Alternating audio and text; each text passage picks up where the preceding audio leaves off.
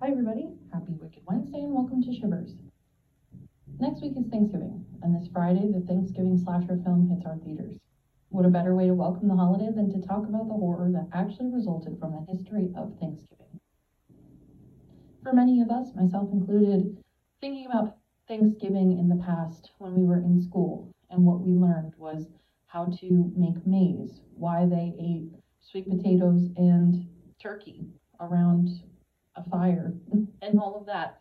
Thanksgiving has always been thought of as just this day of coming together, celebration, feast, and good times.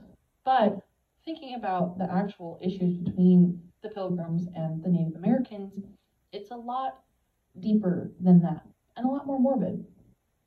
As the Smithsonian Museum points out, discussions of Thanksgiving are often centered around the settlers, but Native Americans have been on the land for centuries before, and the story from their perspective obviously far predates this feast. When Europeans began coming to what is now known as the United States, about four years before the Mayflower arrived, they carried foreign illnesses with them, which killed Native Americans at exceedingly high rates. That then made it easier for colonizers to take over the land.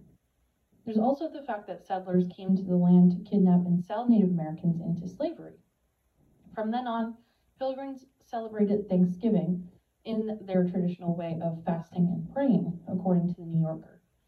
Several times this happened because of the massacres of Native people, including in 1963 when Massachusetts colony governor John Winthrop gathered a group of volunteers and slaughtered 700 Indian people.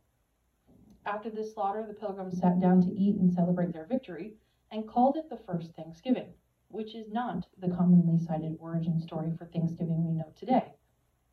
The following year, the pilgrims made a deal with the natives and declared a three day stint of zero violence, still not inviting them to the stereotypical Thanksgiving feast that we know, but at least not killing them anymore. Various dates of the modern day Thanksgiving holiday had been declared since then and were celebrated by individual states. But it wasn't until the year 1863 when Abraham Lincoln, our president at the time, declared that the last Thursday in November would be Thanksgiving.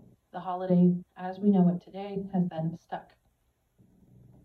Thanksgiving Day is a reminder of the genocide and millions of Native people, the theft of Native lands, and the relentless assault on Native culture, says the United American Indians of New England. They've marked the occasion as a day of mourning for the past 48 years, according to the Native Hope. Participants in National Day of Mourning honor Native ancestors and the struggles of Native people who survive today. It is a day of remembrance and spiritual connection, as well as protest of the racism and oppression which Native Americans continue to experience.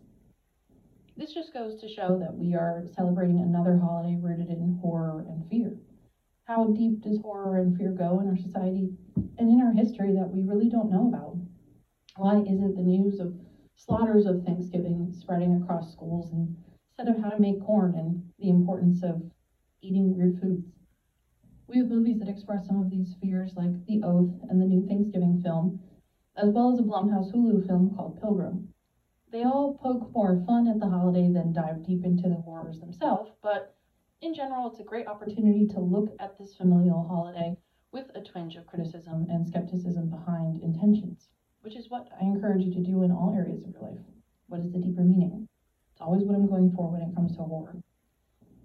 Next Monday, I'll be posting a review of the new Thanksgiving horror movie, so maybe I'll have more to say on that point.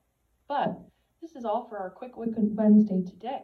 Hope you enjoy your Thanksgiving weekend and I will talk to you all next week.